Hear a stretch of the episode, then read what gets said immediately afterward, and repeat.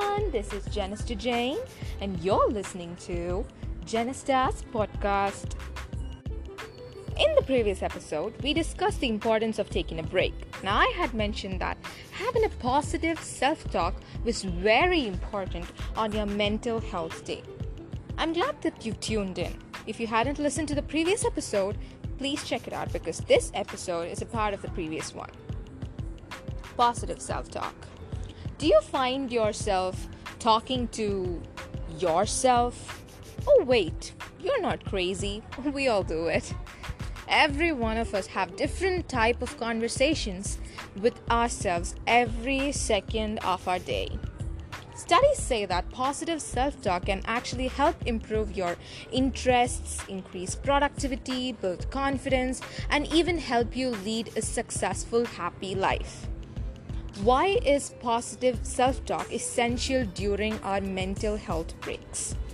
When we are off taking our mental health break, trying to sort things out, we tend to separate ourselves from the society to be in solitude for a while. When you consume your own self, your brain tries to remind you of all the awful things that had happened, pushing you into thinking, I was so stupid. What was I thinking? I'm such a loser. And so many thoughts like these. Studies have also proved that negative self talk like these can impact your lives negatively. Gary John Bishop says that negative self talk can make small problems seem bigger and even create problems where none existed before. Whatever it is that you freed your brain with, is what your actions reciprocate, and however it is that you act, the universe responds accordingly. You'll understand this much better if you knew the law of attraction and vibration, which is for another episode.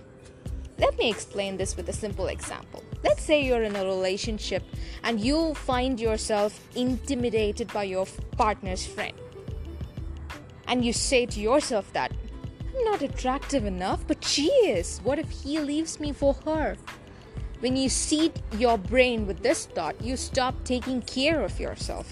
You become mad every time your partner hangs out with his friend and you suspect him, and he goes to her for comfort. And whatever it is that you have seeded in your brain was not true back then, but it is now. So, always be careful with whatever it is that you talk to yourself. Be positive. Even in hard times, say to yourself that you are stronger than the problem. Then it's just a lesson, and that you'll get through it. And you will. Let's get into all this in detail in upcoming episodes. Hope you liked what you've listened. In case of queries, DM me on Instagram at janista underscore Jane. Stay tuned for more.